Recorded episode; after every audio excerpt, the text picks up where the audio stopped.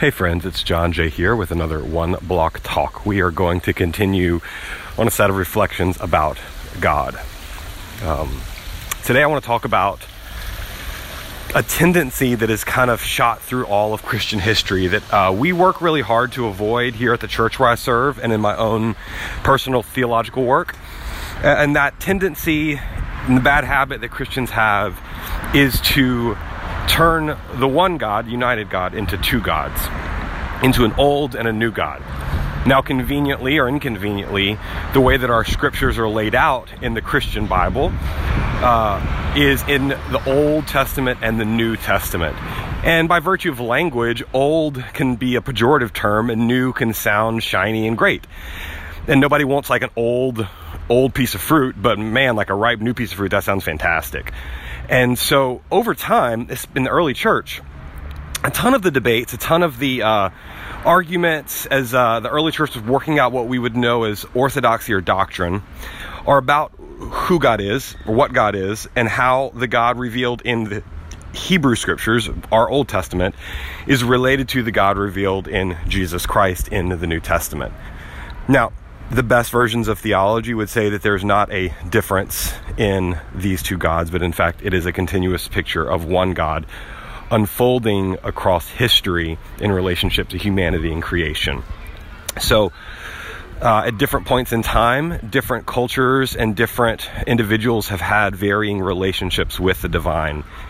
And each of those relationships is limited, uh, but it is also illuminating for a certain uh, perspective of the divine.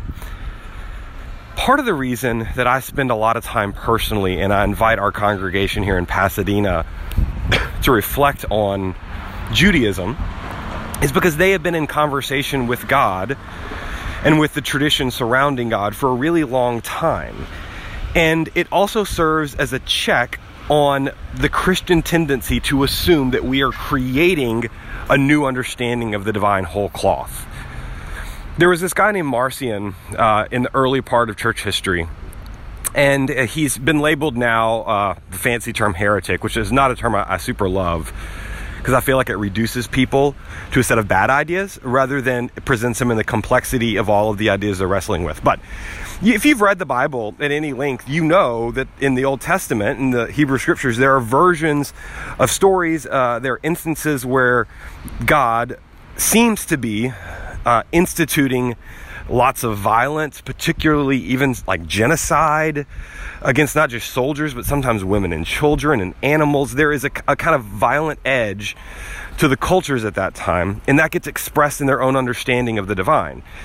And this God sometimes can look like jealous or petty, uh, looks a lot like, you know, the worst versions of the Greek or Roman gods. Uh, and so Marcion says, you know what? In understanding this Jesus character, this Jesus looks nothing like that God from the Old Testament, which means that the Old Testament God was actually like a small God. hey, Taylor. Uh, good buddy of mine from church just drove out of our parking garage. Um, so Marcion sees this God of the Hebrew Scriptures as like a, like a mini God or a, a pre God or, or like a demigod.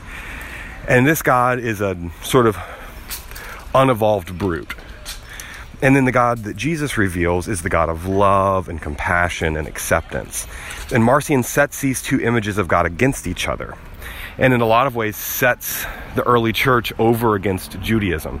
This is a terrible practice because Jesus actually does not say anything about the replacing of the image of God as found in the Hebrew scriptures with some new, brand new understanding of God. There is a deepening in our uh, understanding of God as given in Christ, but there is not uh, a whole cloth newness about it.